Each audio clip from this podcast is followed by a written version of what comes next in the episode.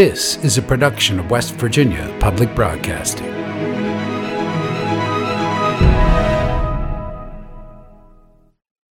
Support for the legislature today is provided by West Virginia University, building futures close to home at campuses in Morgantown, Keyser, and Beckley.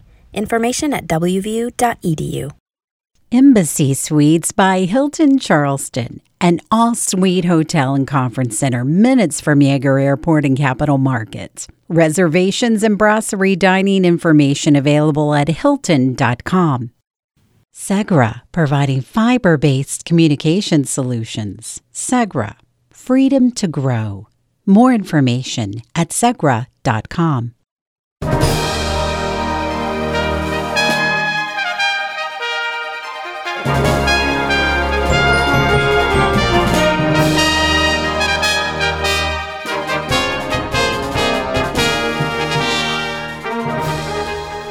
Welcome back to the Legislature Today. I'm Randy Yohe. Bob Brunner is away this week. The Senate's PEIA bill is now in the hands of the House of Delegates. The proposed health insurance premium increases and coverage reductions to shore up the financially challenged program has many up in arms. The bill defenders say proposed pay raises and tax cuts will even things out. Union leaders representing many of the state's 230,000 participants in the Public Employees Insurance Program held a press conference just outside the House chamber after the House Finance Committee advanced the bill to the floor Thursday night. They say their charts and graphs show that Senate Bill 268 would benefit the richest and hurt the poorest by triggering a 26% premium increase, penalizing public employees that are married, potentially lead to the exclusion of first responders from PEIA and create uncertainty for PEIA retirees. West Virginia AFL CIO President Josh Sword led the union charge. We're going to encourage policymakers to slow down, slow down, to listen to the most important stakeholders. That's the plan participants. So we can make sure this bill provides real solvency for PEIA instead of reducing benefits and kicking people off the plan.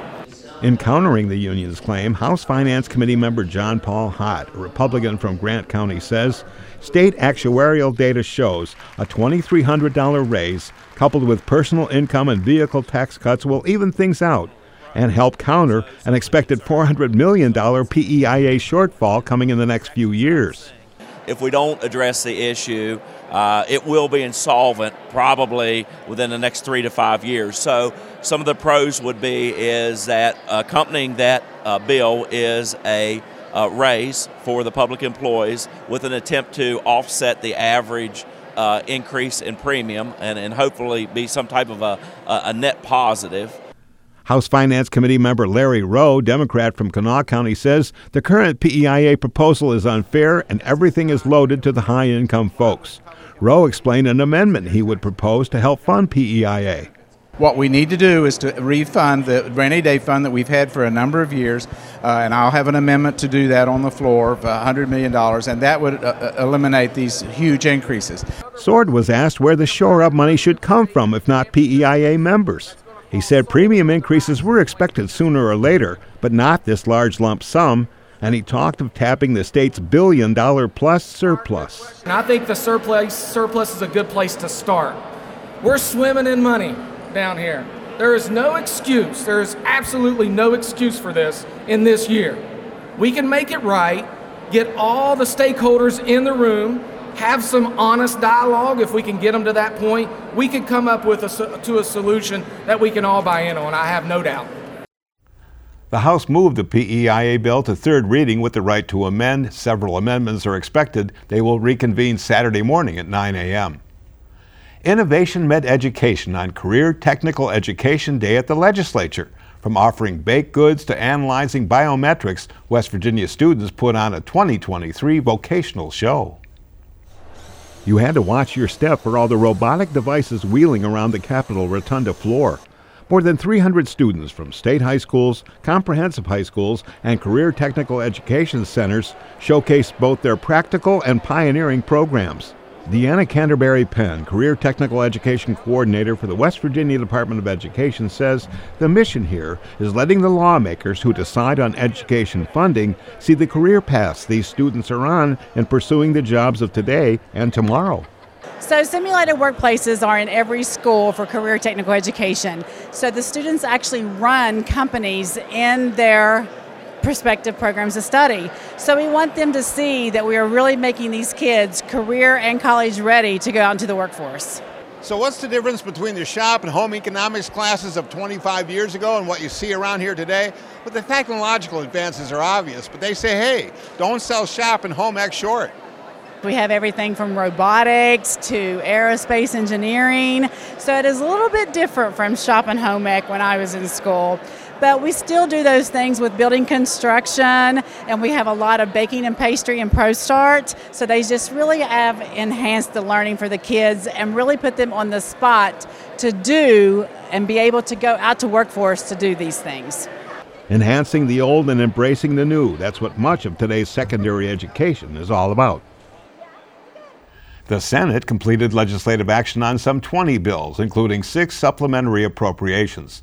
More than $80 million were set aside for various projects, including 5 million for the Economic Development Fund and 30 million for the Capital Improvement and Operations for DHHR facilities.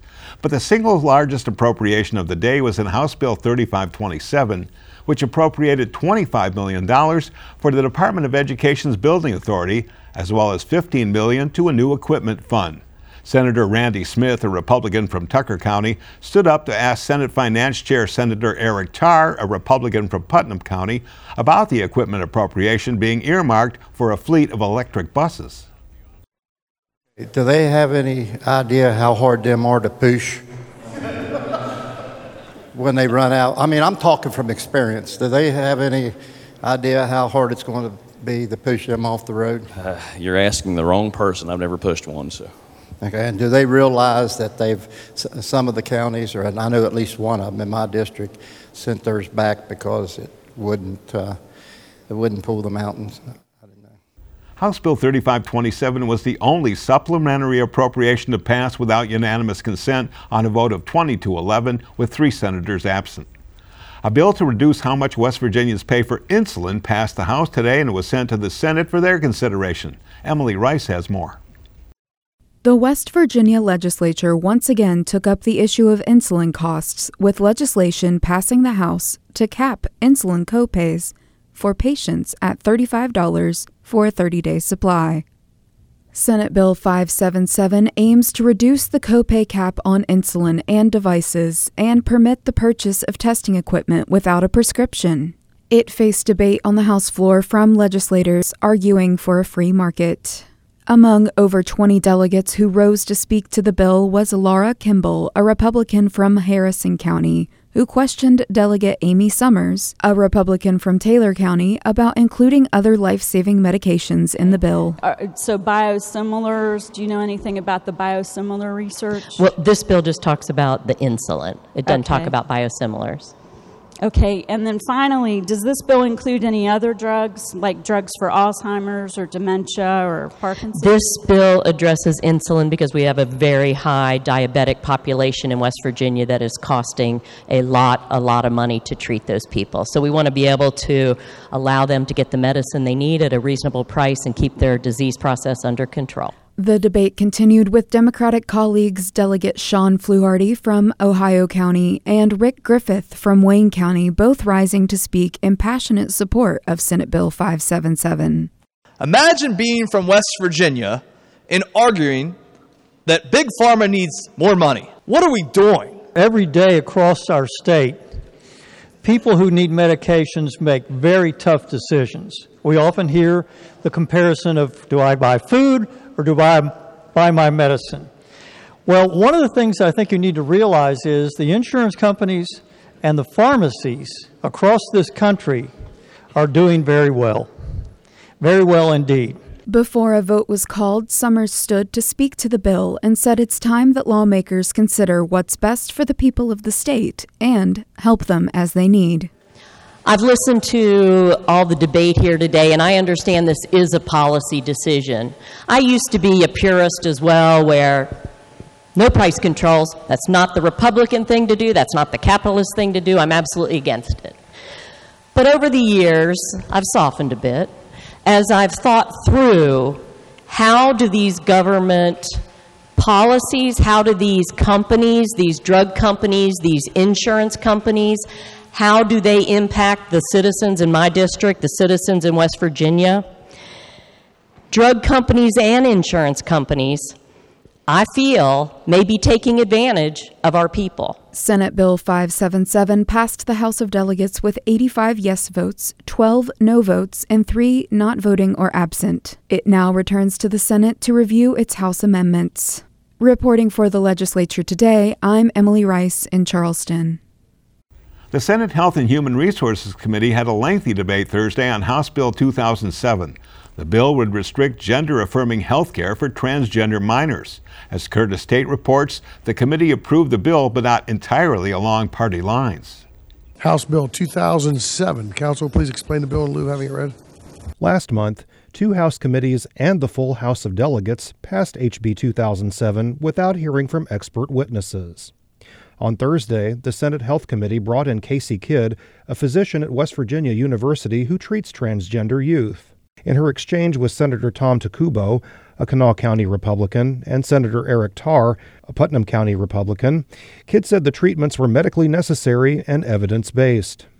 Do you feel that these are, are kids that are just suffering from uh, fads or, or wanting to go back to school and say, hey, this is what I'm doing? Can, can, you, can you differentiate the difference between those scenarios?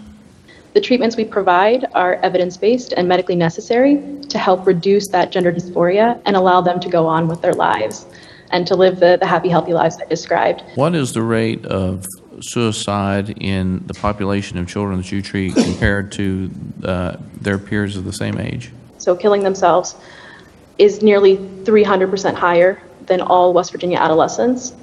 But this care that we provide dramatically reduces that risk. And I've seen firsthand how powerful this care can be. If if a child uh, is undergoing therapy, and by the way, if if if a parent doesn't agree with the therapy, can the child undergo therapy? All care requires parental consent. Okay. If a parent wants the child to undergo therapy, but the child does not want to undergo therapy, can can the child be forced to take therapy? No. The child must also assent to all care. Are there plans to do um, surgical interventions for gender dysphoria? I know you said you don't do it now, but it seems to be it's a pretty new clinic. Um, are there plans to do that? No, there are no plans to do that. Why not? It's not something that is common at all for young people, even nationwide. Uh, and it was not something that our team felt was part of the care we were going to provide. Tarr also asked Kidd if any of the hormone treatments or puberty blockers were irreversible.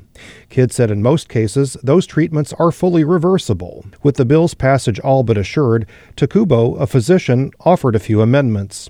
All were defeated. One of them would have set the minimum age for treatment at 16 instead of 18. Another would have allowed trans youth currently undergoing treatment to continue receiving it. Tarr opposed them all. If you get this amendment, are you voting for the bill? Uh, my honest to God answer, I don't know. I oppose the gentleman's amendment. Senator Mike Maroney, a Marshall County Republican who chairs the committee and is a physician, supported Takubo's amendment is to stay quiet. But to take the step and prohibit those already being treated, to deny them continued treatment, some of which may be irreversible, as we heard testified, maybe most of it's not. But that's that's not only uneducated, that's cruel, in my opinion, and uh, I'd speak in favor of the gentleman's amendment. Tarr then offered to amend Takubo's amendment to give youth currently undergoing treatment more time to stop it. That drew a reaction from Senator Ryan Weld, a Brooke County Republican. We just don't like the, the treatment, so we're going to make you stop taking it right now. I, I mean, that's, that's some big government type stuff right there, Mr. Chairman. So, I mean, I, I just don't feel comfortable as a, as a legislator telling somebody who's currently receiving treatment for their mental health disorder that they have to stop taking the medication by a certain date. Ultimately, HB 2007 was approved. The bill will be reported. It now goes to the Senate Judiciary Committee. For the legislature today, I'm Curtis Tate.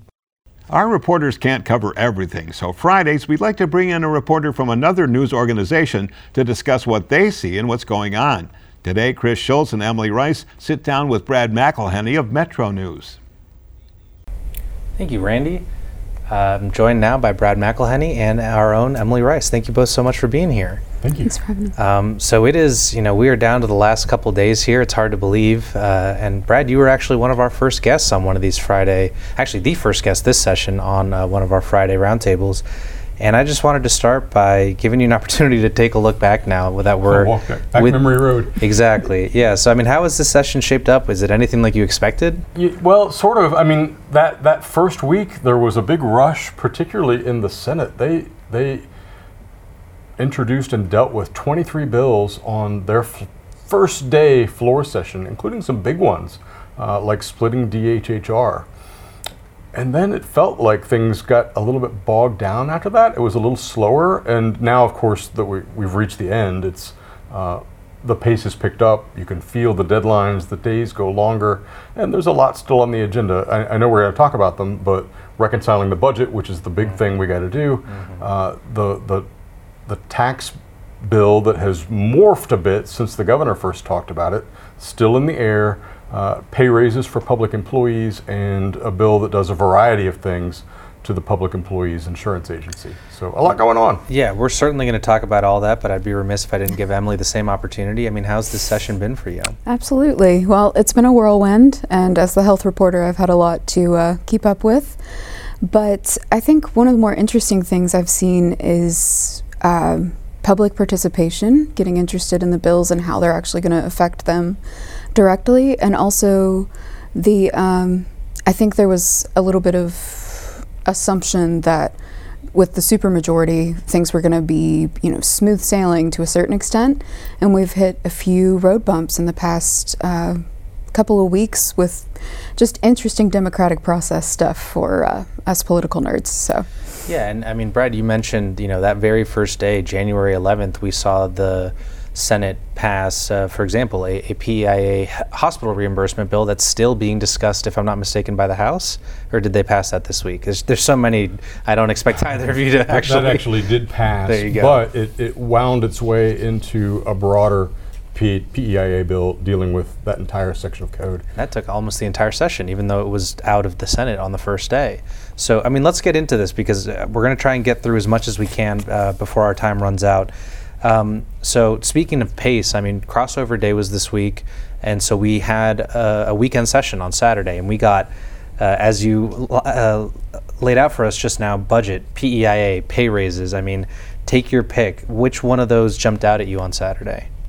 Mm, well, yeah, the, the Senate dealt with all of those this past Saturday, and now the House lines up this Saturday to, to deal with many of the same issues because of the crossover day. And Senate Finance Chairman Tarr describes three of them as sort of a three legged interconnected stool. With the PEIA bill, public employees can expect their premiums to come up.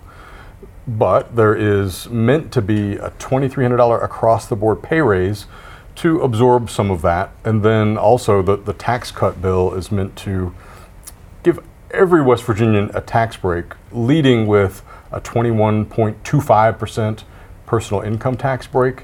But the question with that is with those tax cuts, what can the state still afford to do for the services that West Virginians expect? So a lot of intertwined activity. Right, and, and the budget is kind of, as you were saying, balancing on this stool on top of these three contingencies. Um, so, I mean, we've seen, or we're actually about to see action on PEIA, as you mentioned, tomorrow. Uh, and, and Emily, you mentioned public uh, interaction. We saw the unions come out and, and voice their opinion just this morning. Uh, can you give us any idea, Brad, on where any of this stands? Because it seems like you can't finish one without finishing the other cart before the horse. I mean, where are we at with these? Most of them are on their way to passage in the House of Delegates on Saturday. And there are some minor changes to some of them, so that'll need to be reconciled in the Senate. But PEIA um, seems to be headed toward passage that was maybe under some political question in the House because those districts are so small, and in many of them, public employees, the school board, those are the main employers in a lot of these House districts. So, uh, to, to my mind, there was some question about House acceptance of that PEIA bill, but it seems to be moving forward. Uh, the pay raise, which is $2,300 across the board, that's a specific bill that, that deals with the pay raises for teachers and state police because their pay scales are in code. Other state employees are meant to be dealt with more generally by the budget, so that's a little bit of a leap of faith for the agencies. And th- there was such fighting early on about what shape the tax bill would be, but now there seems to be uh, general acceptance among the governor, Senate leadership, and, and the House of Delegates. It, it is, again, different from what the governor proposed.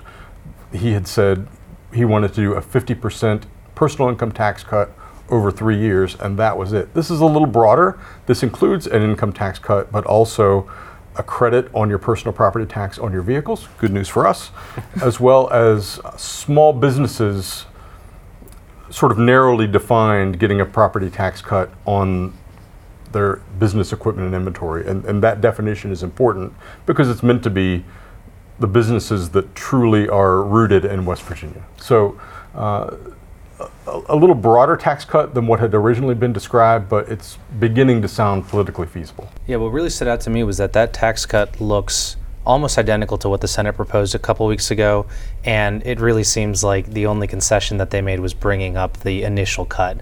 Um, and and a lot of it is you know more or less what they wanted, and the House uh, you know had to make quite a big concession from 30% down to 21%. Um, but I mean, I don't want to get too myopic on finances. It's obviously a, a huge uh, uh, topic, and, and I appreciate Brad. You know, you really did a great job there wrapping it up for us. But just last night, we saw House Bill 2007 um, kind of come back up, and that's one that, as as Emily said, a lot of people have been keeping their eye on. Uh, just briefly, Emily, what can you tell us about House Bill 2007? Yeah. Absolutely. So, how the way that you were describing that bill is kind of how uh, 2007 is shaped out. There's amendments that have not been attached, and it's going back to the House. That happened in Senate uh, Finance yesterday.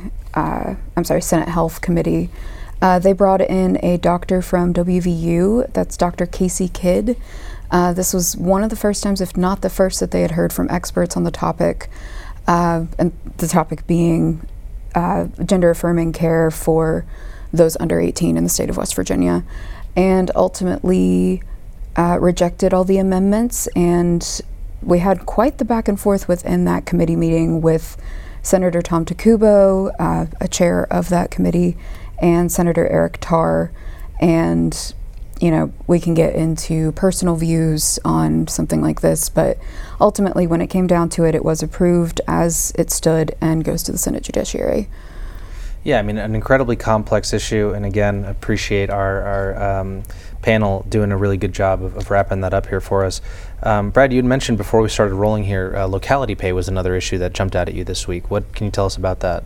Well, you, you, one thing we talked about before we got rolling was these interesting political breakdowns where you would think that the supermajorities in the House or the Senate would be generally on board with the same things. As Emily mentioned, yeah. And with the with the gender identi- identity issue, the Republican majority leader and the Senate finance uh, leader were at odds, as were some of the other Republican members of that committee. Um, on this one with locality pay, it was a bit of a different dynamic this would have set up a commission to study the need for higher pay in areas of West Virginia where costs are higher.